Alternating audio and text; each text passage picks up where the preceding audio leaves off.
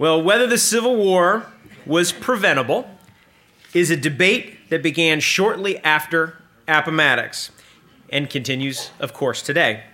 But even earlier, in eighteen sixty-one, a group of, uni- of Union-loyal Virginians, led by George Summers, John Brown Baldwin, John Janney, and Jubal Early, felt that war was avoidable.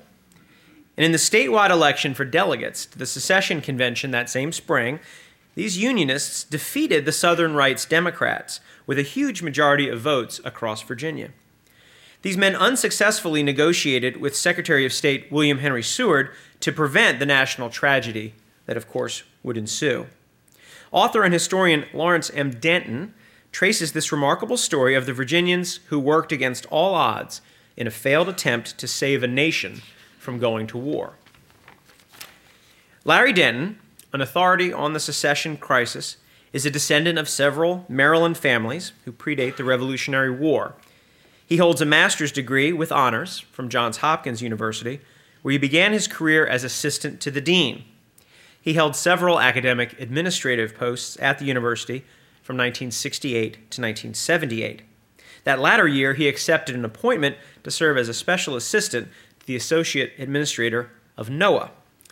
He ended his career representing the Weather Channel in Washington, D C, where he played an instrumental role in the production of its highly acclaimed T V series, Forecast Earth. Denton is the author of A Southern Star for Maryland, Maryland and the Secession Crisis, William Henry Seward and the Secession Crisis, The Effort to Prevent Civil War, and most recently, Unionists in Virginia, Politics, Secession, and Their Plan to Prevent Civil War.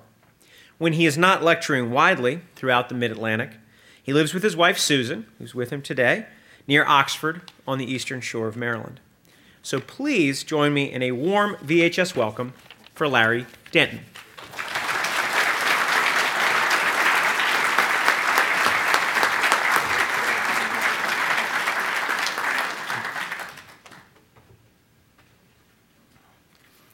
Uh, well, I'm uh, very pleased to be here uh, in the capital of Virginia, the capital of the Confederacy.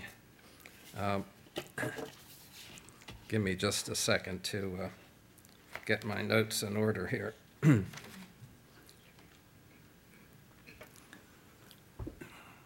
In eighteen sixty, Virginia was the state to have and to hold for both the North and the South. What's that all about? It's the most populous state in the South. It's the wealthiest state in the South. It just is the state. Why is it the state? Well, it has an aura about it. Of course, it's the state of Williamsburg and Jamestown. Uh, it is the uh, uh, state where the nation achieved its independence at Yorktown. But it was also the state of Washington and Jefferson and Madison and Monroe. It just had an aura about it. Uh, that uh, the rest of the nation uh, was uh, consumed with.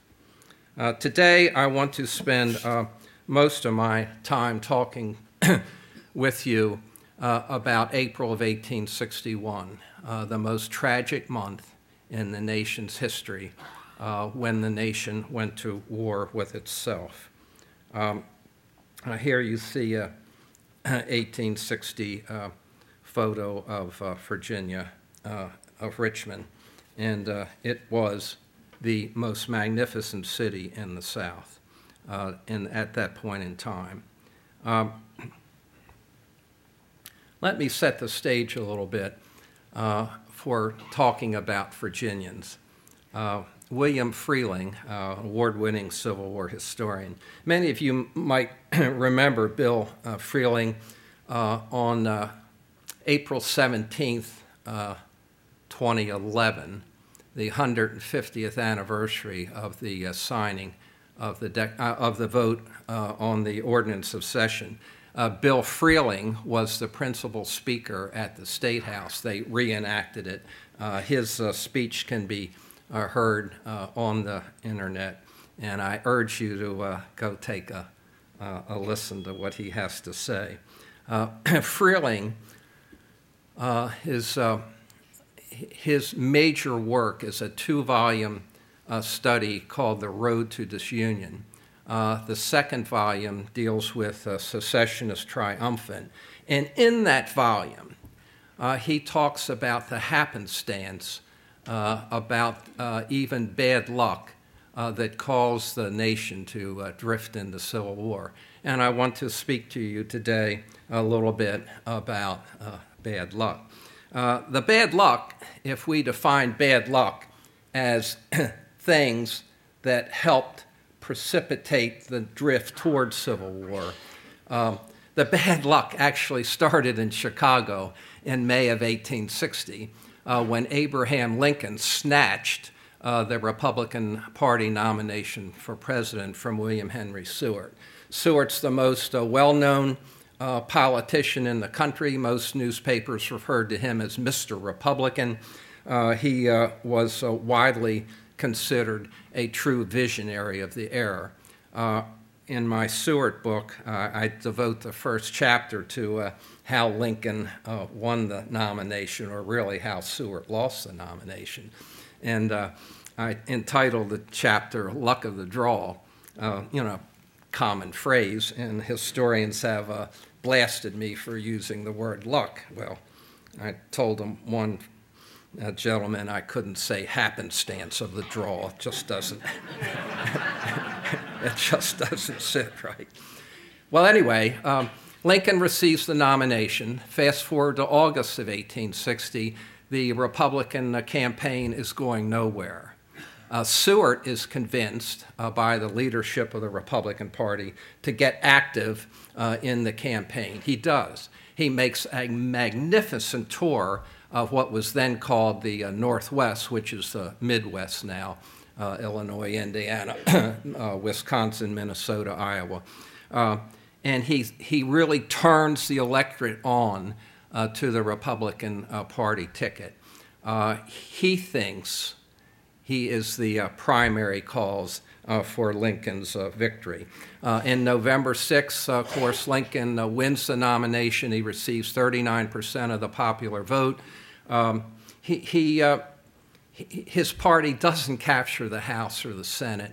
Uh, he wins a huge electoral college victory because he, he uh, uh, carried the uh, states, uh, the populous states in the North. Uh, but uh, a mandate he did not receive.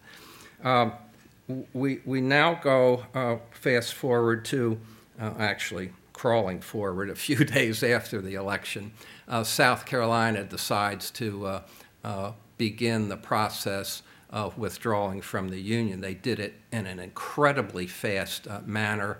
Uh, on December twentieth, uh, the vote is taken by the aristocrats of South Carolina, and they uh, withdraw from the Union. Uh, six other states of the lower South uh, pretty rapidly in January Uh, leave the Union, uh, with Texas on February first uh, being the last one uh, to uh, uh, withdraw. Um, in Richmond, the Virginia legislature is uh, meeting, and they decide uh, they will call for a state convention to be held. Uh, this is a uh, loss uh, for the uh, Unionists of Virginia, and a big win for the pro-Confederate uh, folks in Virginia. Uh, but the uh, Unionists uh, also have a win uh, because the legislature decided that any uh, motion uh, passed by the uh, convention would have to be approved uh, by the people of Virginia. So what happened then is the last couple of weeks of January, first few days of February, legislature uh, scheduled the vote for delegates to the Virginia State Convention uh, for February fourth. Well, there was an intense campaign. Uh, the uh, uh, I call it the slave power, but the pro-Confederate uh, uh, folks uh, had the Democratic Party uh, apparatus at their disposal. Uh, they had huge wealth from the large planters at their disposal. uh, I think most people uh, felt they were uh, uh, favored, if not heavily favored, to win this election. Well, lo and behold, they lost. And they didn't lose fifty-one forty-nine percent. You know, political scientists today say a ten percent spread of fifty-five forty-five is a landslide victory. Well, the Unionists of Virginia just smeared the pro-Confederacy people sixty-nine percent to thirty-one percent. Uh, many historians uh, have questioned me, well, saying, well, well all those votes came uh, from northwestern Virginia, and uh, that part of the state seceded and became um, uh, West Virginia. Well, as this uh, chart uh, shows, uh, that's just not correct. Uh, the votes uh, came uh, from, granted, uh, major part from the Northwest. Uh, Southwest, sixty-eight percent of the f- votes uh, were Unionists. In the Valley region, hugely strong Unionists, uh, eighty-one percent. And even in the Black Belt uh, regions, the Piedmont and the Tidewater, uh, half the people uh, who voted uh, voted for uh, the Unionist Party. Um, so February uh, became uh, just a spontaneous um, Unionist uh, backlash against the seceded states. North Carolina voted seventy percent. Uh, uh, unionists, Tennessee, seventy percent unionists, and, and now picture uh, the upper South here and the border South, those states to the north of Virginia, Tennessee, North Carolina. All of those states uh, were more unionist uh, than the uh, middle South states. Um, March, uh, so, so the end of February, uh, Tennessee had voted, uh, North Carolina had voted, all of the uh, border South states had swung decidedly Unionist. Uh, it was a huge, huge upper for the country. Uh, many uh, northern newspapers were saying, see what Virginia did, she's now with us. Um, and uh, March, uh, Lincoln takes uh, office on Monday, March fourth. Um, he had given his uh, inaugural address to uh, Seward uh, for some reaction. Seward tells him, your uh, first draft in, inaugural address just won't cut it. It's too harsh. It's too argumentative. It will drive Maryland and Virginia out of the Union. Uh, Seward uh, rewrites it, uh, does not hear back from Lincoln. Uh, Seward had also briefed Lincoln on his Southern policy. And the Southern policy was to make an accommodation with the upper and border South, the eight slave states that still remained in the Union. Well, what was the accommodation all about? Uh, it was uh, really just two-pronged. Uh, the first prong uh, was that uh, we will not start a fight at Fort Sumter. Uh, the second prong was we will not invade or coerce, as the term was used then, any of the seceded states to return to the Union.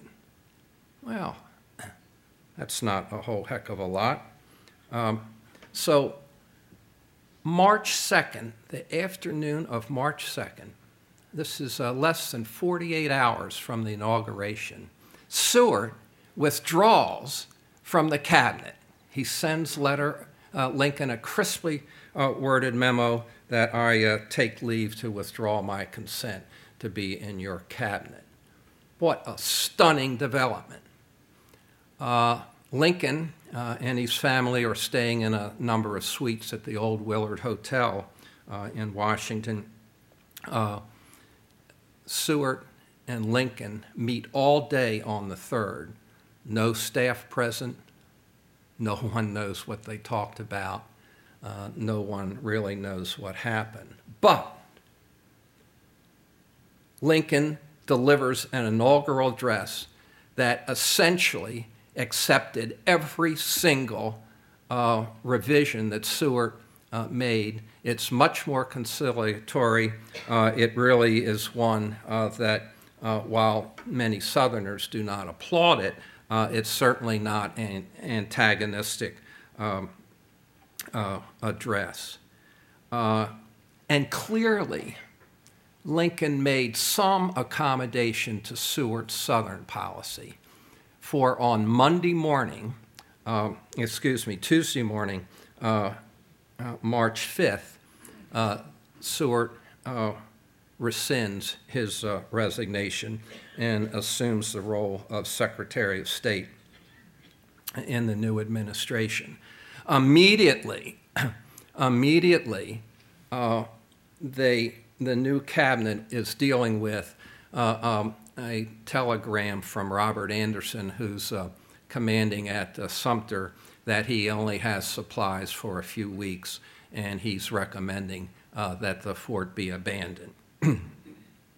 uh, Seward now believes that to save the nation, Sumter must be abandoned.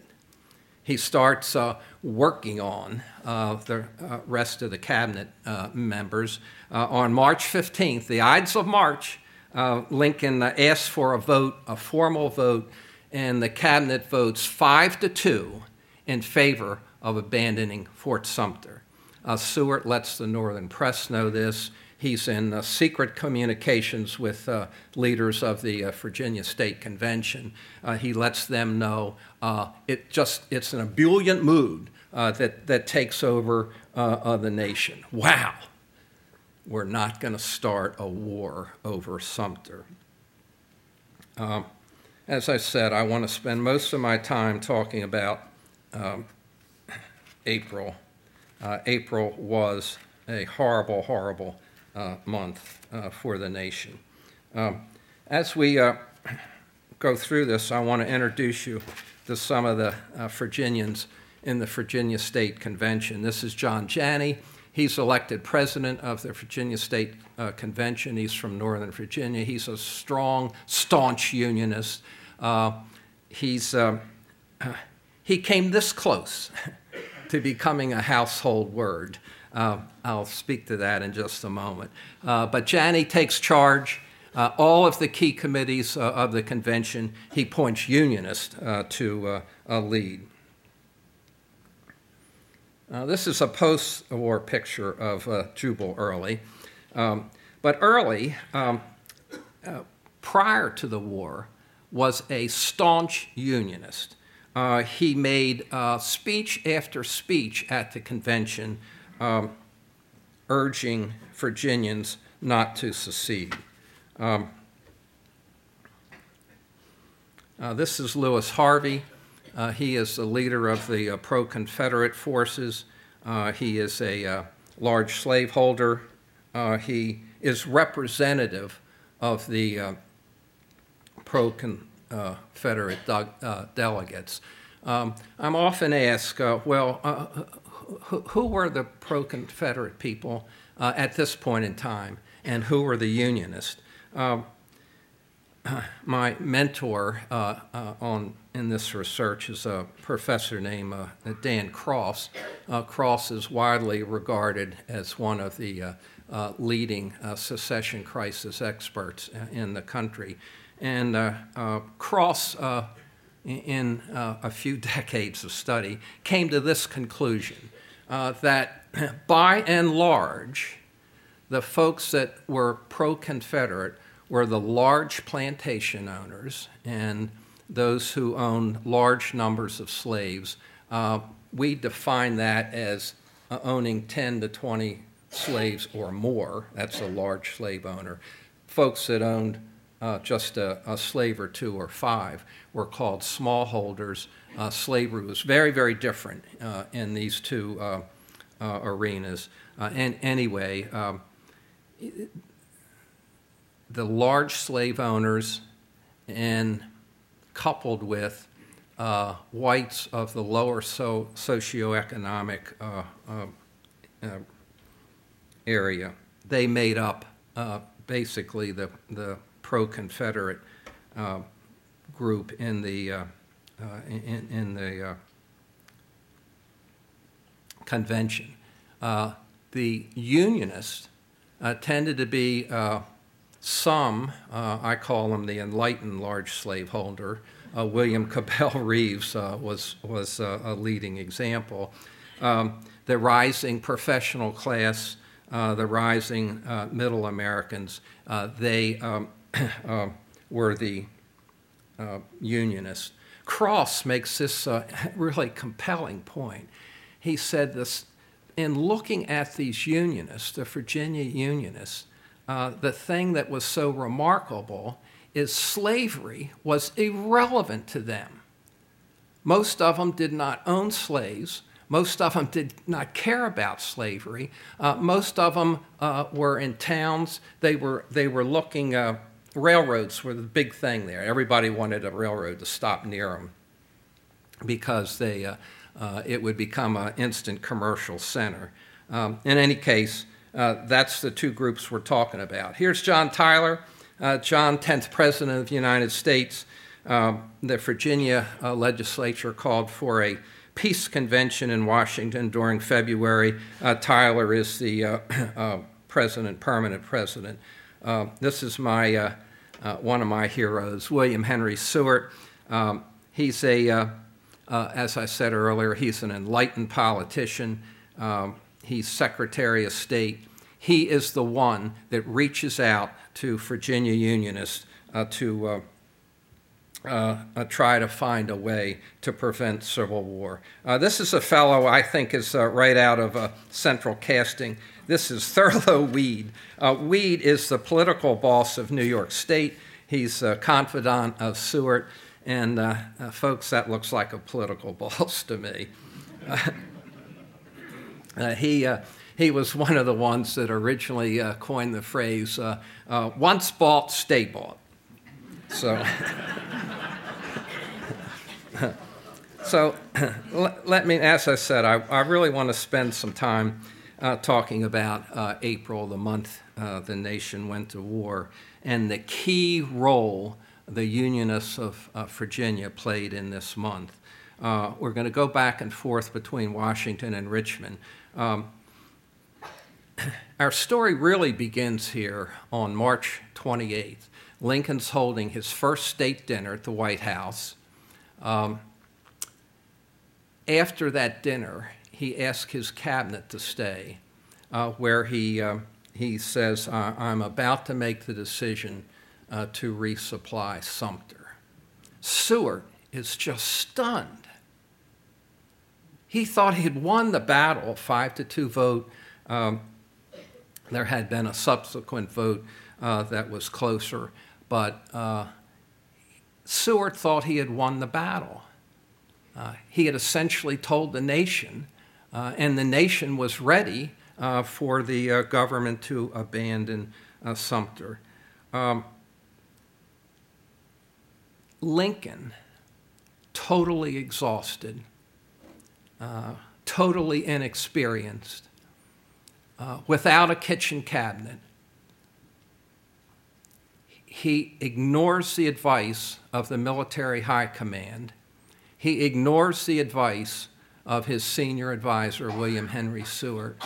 He ignores the advice of dozens and dozens of prominent Unionists from the other South, uh, from the border and upper South, to abandon Sumter. And he makes the decision uh, to uh, reinforce Sumter.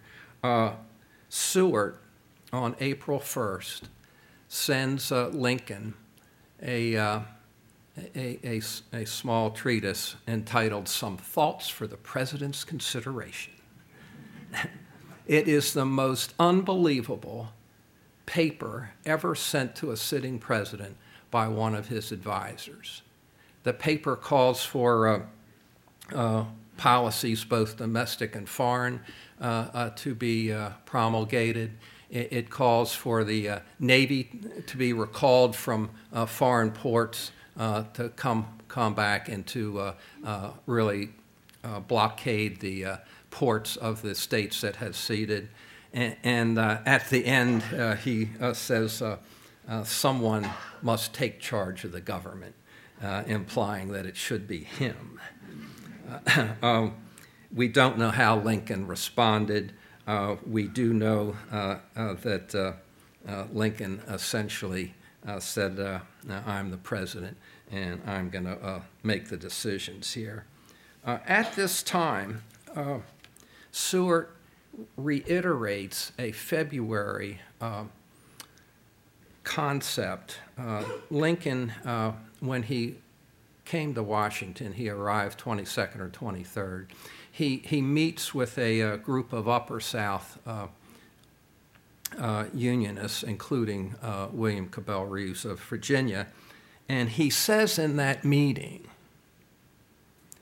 if Virginia will stay in the Union, I will withdraw the troops from Sumter. Uh, Lincoln, uh, supporting his historians, have coined uh, the, the little expression they attributed to Lincoln. I don't know whether he said it or not, uh, but uh, it's supposedly a fort for a state is no bad business. And indeed, it isn't. Uh, well, so in Richmond, Uh, Washington is in total turmoil uh, April first. Um, in Richmond, uh, the Unionists are still in charge at the convention. Uh, there are rumors that war preparations are uh, being made in New York Harbor with some of the ships there. And um, uh, the, the Unionist position is weakening. Um, Seward, Uh, sometime on April second, uh, convinces Lincoln that he needs to meet with the Virginians and offer the fort for a state uh, proposal. Uh, Lincoln agrees to do it. Uh, I, I think he he really wasn't serious uh, uh, about making the offer. Uh, I think he was really assuaging uh, uh, Seward's uh, uh, concern. But anyway, in any case, uh, on the morning of the third, a Virginian named Allan Magruder was called to the State Department. Seward explains to him uh, that the president needs to see a Virginia Unionist immediately. Um, Magruder spends all day uh, traveling by train from Washington to Richmond. Uh, he reaches the uh, state convention. He calls George Summers. He said, I've been sent by the President of the United States to urge you to come to Washington immediately for talks of the utmost importance. Uh, Summers calls uh, the leadership, union leadership together, which includes uh, John Brown Baldwin, their rising star from Lexington, um, and they sit down and grill Magruder. Well, what's he want to see us about? Well, I don't know, he just called me and said, you know, I've got to see a Virginia Unionist and you got to get somebody here quickly. Uh, so in any case, the uh, Unionists uh, agree to send someone. Uh, Summers says, well, it can't be me uh, because Lewis Harvie, who I showed you earlier, uh, was rumored that he was going to uh, uh, present a secession ordinance uh, in front of the convention uh, the very next day. And Summers said, well, I've got to be here to manage uh, uh, you know, the, the votes so we can defeat that. Uh, well, Baldwin's the, the youngest of the leadership. He's the most vigorous, uh, so they choose uh, Baldwin uh, to go see Lincoln. Baldwin gets on the, the R F and P, the train that stopped right in downtown Richmond, and he travels all night. He arrives in Seward's office uh, uh, early uh, on the morning of the fourth at eleven a.m. Uh, Seward takes him to see Lincoln. Uh, no staff present. The two of them go off and have a conversation. We do not know what happened. We do not know what uh, uh, was said. Uh, after, after the conversation, uh, Baldwin goes back to see Seward, and Seward's uh, saying, well, did he offer a fort for a state? And Baldwin said no, and, and get any offer. There's nothing in writing. Uh, so Baldwin uh, goes over to Alexandria, makes a speech there, and then he heads back to Richmond. He gets back to Richmond, and uh, the Unionist leadership uh, get get him right away. They go into a secret meeting, and they just uh, uh, uh, they just go after him. Well, Baldwin uh, What did the president say? And Baldwin said, well, I, I, I couldn't get couldn't get much out of what he said. Uh, he said, uh, uh, and I don't know whether this happened or not, but it is purported uh, that Lincoln said, well, you have arrived too late. In any case, uh, later that afternoon, uh, Lincoln signs an order to uh, prepare a naval expedition to go to Fort Sumter uh, and relieve the fort. Um,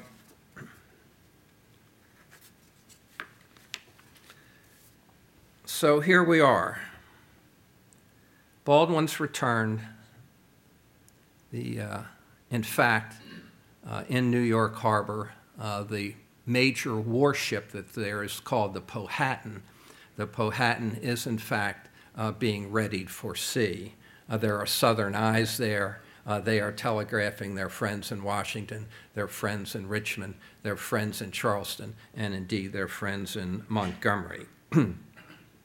uh, so the Virginia Unionists still hold their coalition together. On the fifth, sixth, and seventh of April, Uh, the Committee on Federal Relations is now bringing forth their recommendations uh, to uh, uh, how to save the nation from civil war. And uh, they are being debated and voting, voted on one by one. um, a terrific rainstorm uh, sweeps through Virginia on the ninth. Um, uh, by then, it is confirmed Uh, that indeed warships have left New York Harbor, and most people uh, have figured out they're heading for uh, Charleston. Uh, uh, William Ballard Preston, uh, a Unionist, uh, gets a motion passed at the convention that yet another delegation will be sent uh, to uh, see Lincoln. Uh, this delegation is uh, headed by uh, Preston. It uh, includes uh, Sandy Stuart from Lexington, a staunch Unionist, and it uh, and uh, Randolph Nelson. What's his first name? The the third George, George Randolph. Thank you. uh, Nelson Langford's here, and he knows this stuff. uh, anyway. Uh, they are delayed getting out of Richmond because some of the railroad uh, bridges uh, have been uh, uh, washed out. Uh, they end up taking a boat to Baltimore and then a train from Baltimore to Washington. They don't arrive in front, in Lincoln's office till um, uh, the evening of the twelfth. Uh, Lincoln cannot see them uh, until the morning of the thirteenth. Well, as you all know, uh, in the early morning hours of April twelfth in Charleston Harbor, uh, a group of, uh, of uh, Confederate officers uh, row out to uh, Fort Sumter. Uh, they uh, confront uh, Anderson and say, "We demand your surrender." And uh, Anderson says, "Well, uh, I'll surrender uh, on uh, April fifteenth. Um, And as they're leaving, uh, Anderson says, "Well, I only have enough food for a couple more days anyway." Uh, so they go back. They report this to uh, General Beauregard, who's now been appointed commander of uh, the uh, uh, Confederate forces in Charleston. Uh, Beauregard uh, wires uh, Leroy Walker, who's the Secretary of War for the new Confederate government in Montgomery, and Walker Uh, Uh, sends back a telegram, "Well, don't open fire. Go back and see uh, if you can get him to surrender, not on the fifteenth, but uh, more, uh, you know, like now." Uh, so uh, uh, so they go back uh, around midnight uh, and confront uh, Anderson again, and he says, uh, uh, no, he, he's, he's going to uh, stay with his uh, "I'll surrender on the fifteenth. Uh, they essentially said, "Well, uh, we have the honor to inform you uh, that we will open fire on you uh, in one hour or three hours or whatever." And, and in fact, they do. um, Lincoln, through Seward, had promised the Virginians on any number of occasions uh, that he would not reinforce Fort Sumter. he would give them a chance uh, to uh, uh, work their magic. And what was the magic they were working on? Can't walk over there, can I? uh, these are the uh, states that had seceded, the Gulf states. The Middle South states, Virginia, North Carolina, Tennessee, and Arkansas, again, as I mentioned earlier, had all swung, had all voted strongly Unionist. So, uh, and the and the the border South states w- were even more strongly Unionist than these states. Well, Seward instantly saw, if I can keep these eight slave states in the Union, we got it. And why does he have it? seventy percent of white Southerners live in these eight states. seventy percent of the wealth, eighty percent of the manufacturing capability are in these eight states. The accoutrements of, uh, uh, of uh, waging war, horses, wagons, and here, all here. So keeping those eight states uh, really means everything uh, to Seward. Uh, he's, he's gone over this time and time and time again with Lincoln. Do not do anything to keep us from, from keeping these states. Because if we keep these states, well, let these guys start a civil war. Yeah. And, and, and with the whole North and these eight states. The other thing, Seward's this visionary politician.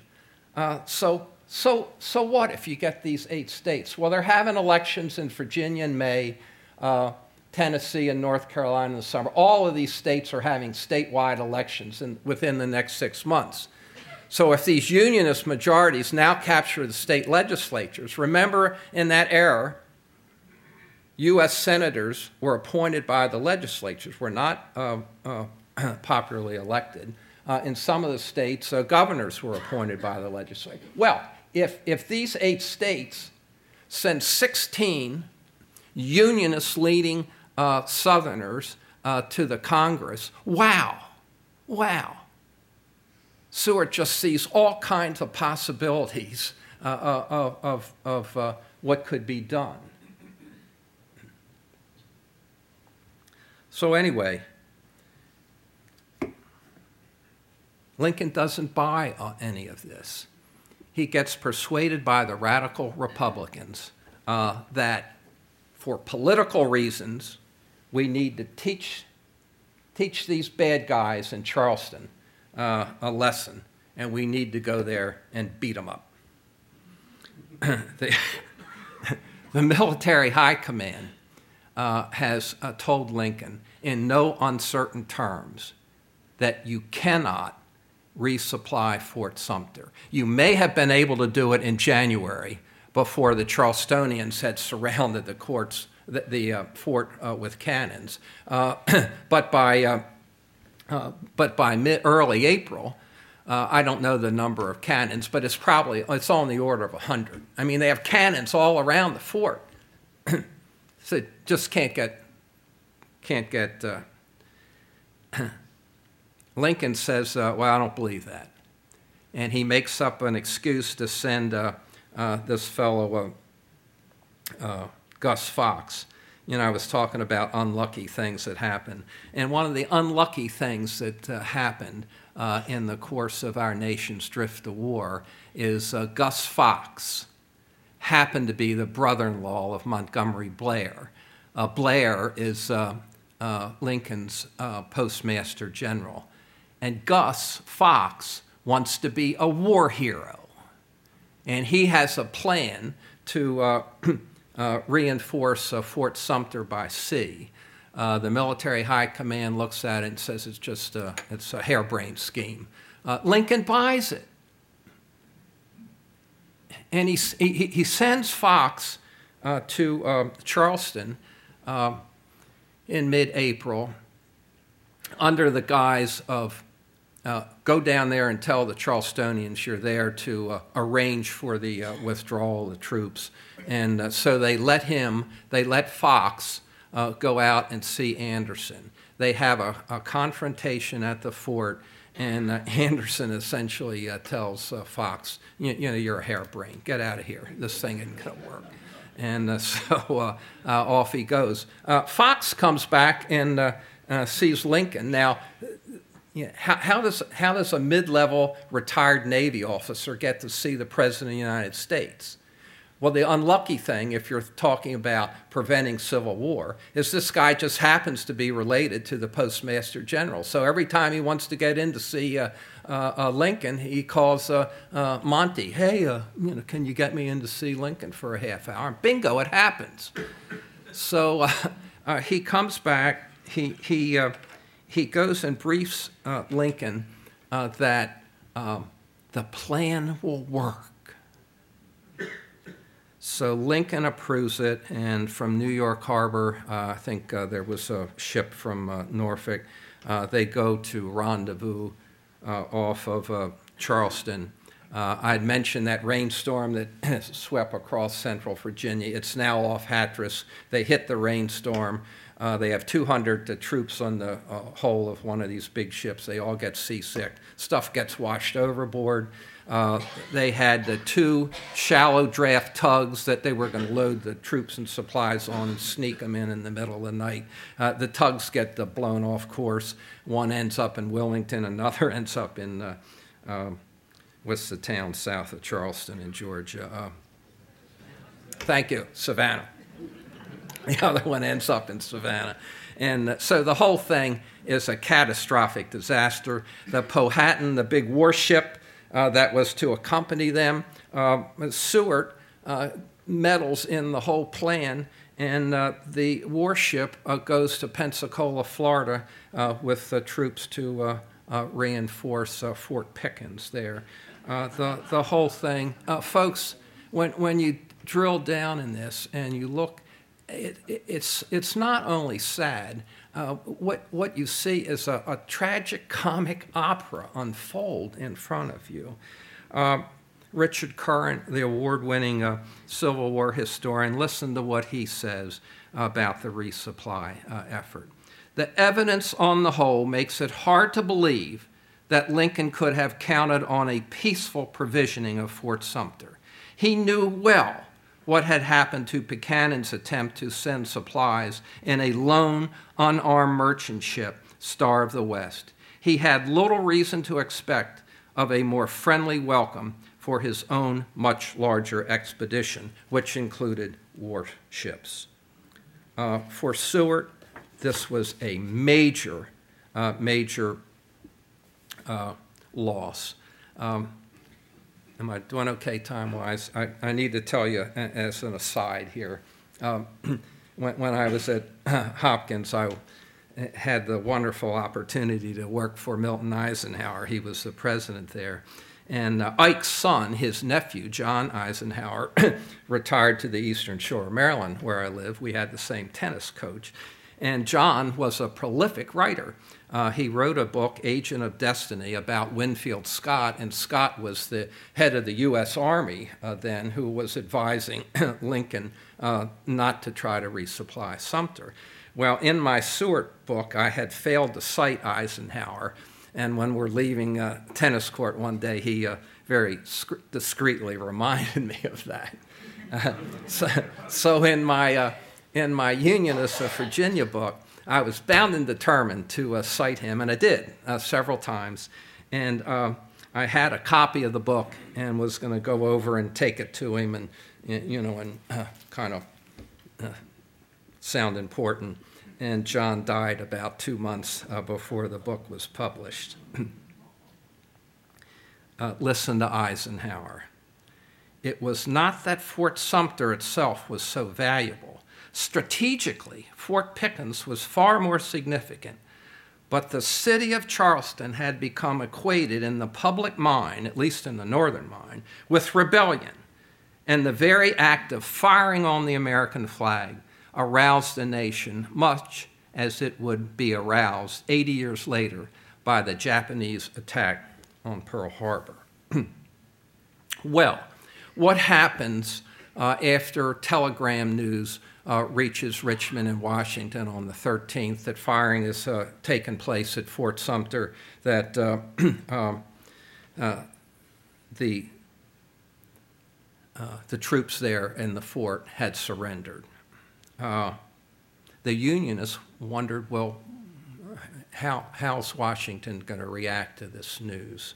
Uh, we've been assured uh, that they will not uh, start a general uh, war. Um, on the fourteenth, it's a Sunday, the Virginia State Convention uh, is in recess. Uh, on Monday morning, uh, April fifteenth, we all think of that as a in a different way today, but uh, Civil War era Americans, April fifteenth to them was this crushing day when Abraham Lincoln issued a proclamation of insurrection uh, calling for uh, seventy-five thousand troops to put down the rebellion. Oh my God, says Sandy Stuart. He's reading this at breakfast on Monday morning. He said, this can't be. He said, I, ju- I just met with the president forty-eight hours ago. He gave me no indication, none at all, that he would declare war uh, on the southern states. We have been assured, we have been assured, we have been assured that this would not happen. I mentioned Bill, Bill Freehling earlier. Uh, listen to Freehling. Lincoln made a profound mistake by putting it this way, by wording the proclamation that a rebellion is uh, uh, taking place and that we are going to uh, put down uh, the rebellion by force of arms. Uh, what happened? The seventy-five thousand troops were divided uh, by state. Each state had to produce uh, so many. I think for Virginia, uh, two or three thousand. Uh, anyway, all the states of the North responded affirmatively. All, all of these eight slaveholding states, every single one of them, refused to send a single troop. For Southerners, for our Virginians, who had put it all on the line uh, to uh, save the nation from war, and who had it within their grasp. They, they, they controlled seventy percent of the delegates. In fact, as you all know, on April fourth, just a mere eight days before the firing on Fort Sumter, as I was mentioning earlier, Lewis Harvie did bring forward his Ordinance of Secession, and the Virginians defeated it ninety to forty-five. Uh, the published number is eighty-eight to forty-five, but uh, I and uh, uh, another Virginian here, uh, we have gone through uh, the data, and I think we have pretty uh, solid evidence that there were ninety votes against the April fourth Ordinance of Secession. Actually, uh, there would have been ninety-four. There were four uh, Unionist delegates who voted against the uh, uh, ordinance on April seventeenth, who were absent. So it, again, it was an overwhelming, uh, an overwhelming uh, Unionist victory. Uh, I don't, I don't want to irritate you now, but um, uh, this is John Brown Baldwin. He's the hero that I've been talking about. This is Sandy Stuart. Uh, he... he uh, Excuse me. Uh, he's uh, uh, another one of the Unionist heroes. Uh, this is John Letcher. He's the uh, wartime governor of Virginia. Uh, he's a staunch Unionist. Uh, this is one of the bad guys. This is William, excuse me, this is Henry Wise. Uh, Henry Wise was the most outspoken uh, leader of the pro-Confederacy uh, men at the Virginia State Convention. Uh, and if I have time, I want to tell you a story that Nelson Langford's uh, book, uh, Cry Havoc, has convinced me is real. Uh, and I want to end by just talking uh, a moment about Robert E. Lee. Lee, as all of you know, was totally conflicted uh, by uh, whether to uh, resign his uh, commission in the United States Army. Uh, almost all uh, who have uh, studied this in real depth uh, feel this. If the Virginia Unionists had been supported by Lincoln, and had they been sustained, Virginia would not have seceded. And had Virginia not seceded, Robert E. Lee would have assumed command of the Union Army in the spring or summer of eighteen sixty-one.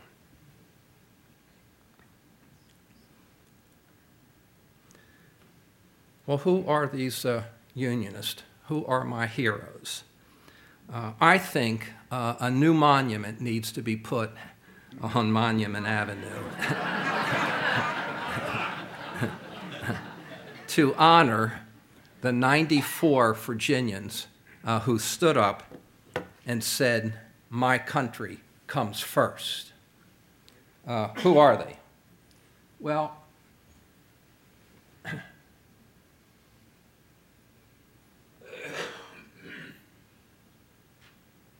thing working. Here's a name you'll know.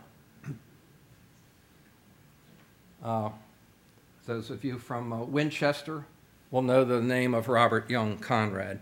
Uh, Conrad, uh, well, well known, highly regarded uh, man in the state. He chaired the convention's uh, Committee on Federal Relations. Uh, see if any of your relatives are on here.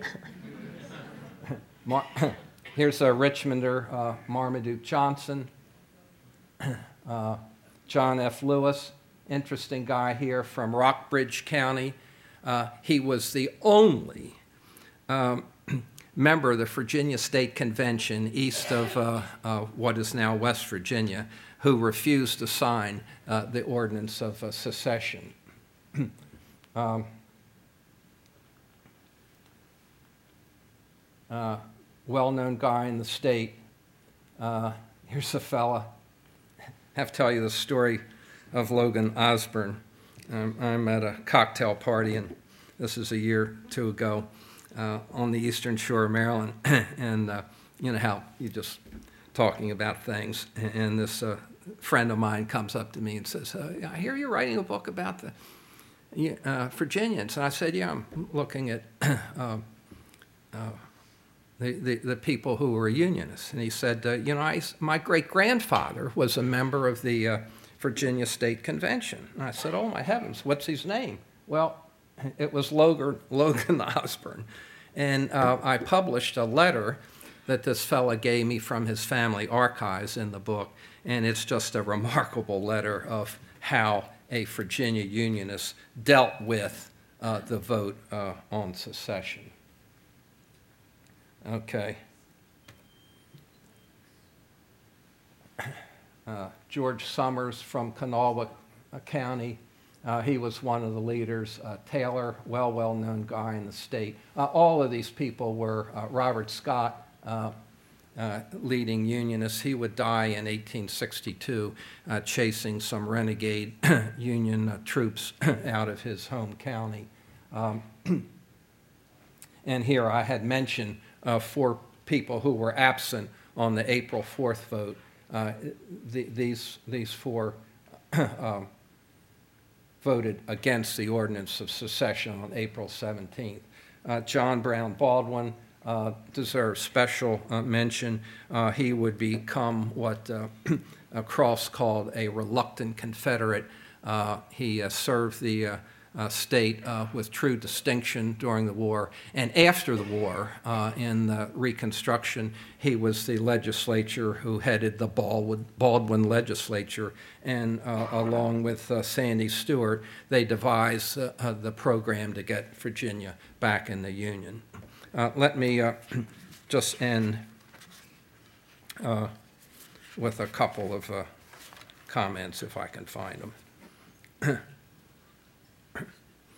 Anyway, I dedicated this book uh, to uh, one of the great Civil War historians uh, of the twentieth century, and and he uh, he coined this uh, phrase about Lincoln. Uh, he was far more fit to become than to be president. Thank you very much.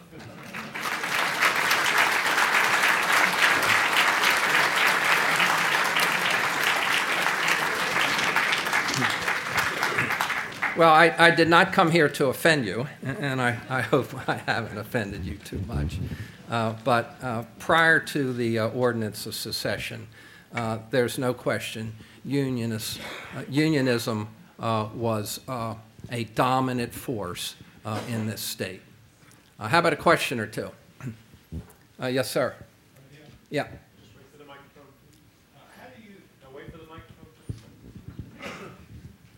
How do you feel when all this, uh, the dominating uh, history now of Abraham Lincoln being what the second uh, greatest American and a great politician? How do you feel uh, with all this going on? uh, that's a dominating view of Lincoln. You see it on T V and in the movies and in the history books. Uh, yeah, uh, good question. Uh, I think the answer is uh, simply this. Um, the, uh, the dominant group of uh, folks uh, that are writing American history now uh, feel that way. I think there is a rising group of people, uh, Bill Freehling, uh, Daniel Cross, uh, and to a lesser degree, uh, a lesser historian like me, uh, feel differently. Uh, Cross is coming out with a new book. Uh, Freeling's coming out with a new book. I think uh, uh, for those uh, who, who want to look at different points of view, uh, there are different points of view. Let, let me just say this about, about Lincoln. Uh, he, he was a man with a great capacity uh, for growth. Uh, it is very sad, uh, I think, uh, that at the beginning of the Civil War, we had a man with uh, such limited background and a man who knew no one, uh, north or south, uh, a man who was uh, really uh, totally inexperienced. His contemporaries called him untested and untried. Uh, I, I, a year or two later, uh, not the case. Uh, he grew into the presidency. He figured out how to uh, uh, work the Congress. Um, I think uh, for Virginians, though, it's in, in eighteen sixty-four, as all of you know, uh, Lincoln and Seward uh, met on a, uh, a ship out here in the river with uh, Grant and Sherman, uh, and they decided to uh, take the war to the people. Uh, and that resulted in uh, Sheridan uh, running up the uh, Shenandoah Valley and uh, simply uh, uh, uh, destroying the valley. I think it's uh, one of the most unfortunate decisions ever made, ever made by a sitting American president. Uh, I dealt with it a little bit in the book, and here is the issue. One can certainly make the case that the large slave owners, the ones who wanted to reopen the slave trade, that their mansions and plantations should have been burnt. And as uh, was uh, often said then, let's burn the big plantations, divide them up, and, and give the uh, uh, each slave uh, forty acres and a mule. You remember that expression. Uh, you, you, you can make justification for that. But what happened is when Sheridan went up the valley, he burnt everything. He burnt the big houses, the little houses. He burnt the slave houses. He burnt everything. And and and like, if if you were like me and had been half crazed to, uh, to look at all these letters and stuff from people, uh, what happened then? You know, there were no Walmarts. There were no shopping malls. Uh, when the food was gone, it was gone. And people survived by eating roots and bugs. Uh, what happened to the young people then? Black young people, white young people, the very young and the very old uh, would become malnourished. And as any physician will tell you, when the human uh, body becomes w- w- malnourished, it becomes much more susceptible to disease. And so we do not know Uh, what uh, Sheridan's march up the valley did. Uh, we do know uh, that lots and lots of young people and lots and lots of old people uh, died from disease. Now, you can't say Sheridan killed them. Right here. Yes, sir. It was my understanding that the large plantation owners controlled the newspapers, and therefore was that, is that correct? That, that they controlled them, and therefore were able to persuade many of the uh, those who didn't have slaves to think in their own way?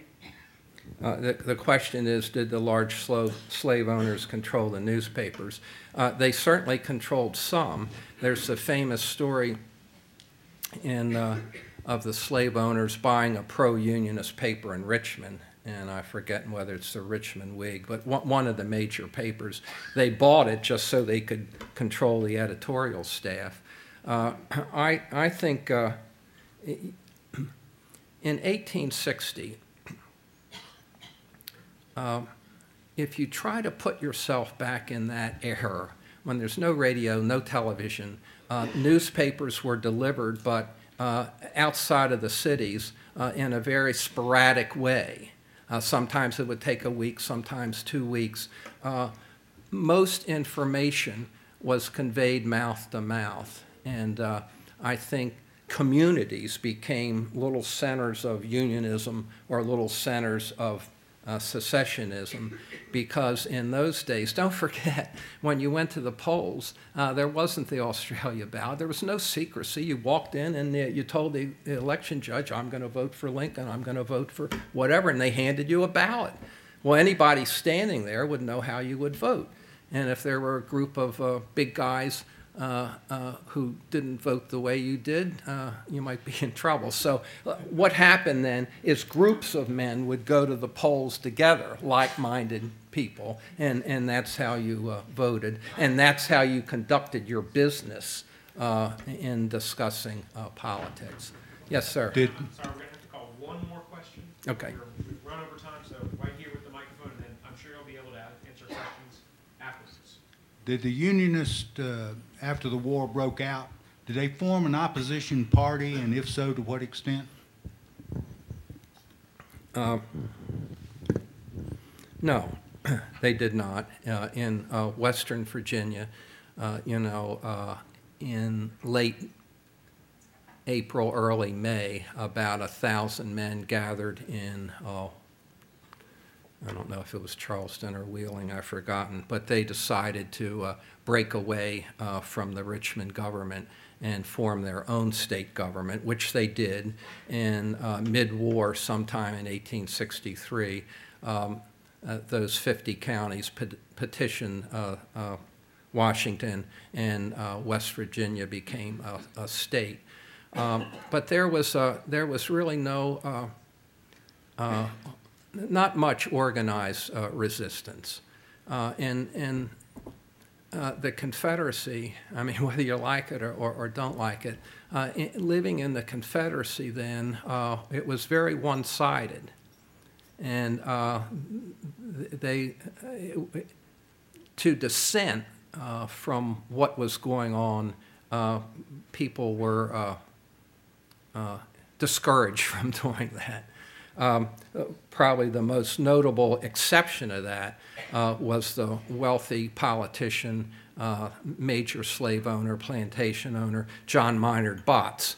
And Botts uh, just said that Jefferson Davis was a jerk uh, throughout the war. And uh, in eighteen sixty-three or so, uh, uh, uh, troops came to his house and arrested him, put him in jail for a little while. uh, after the war, uh, he wrote a uh, blistering treatise uh, on uh, uh, the failure uh, of the uh, uh, Confederate government. So uh, anyway, uh, thank you for listening to me. I enjoyed being here.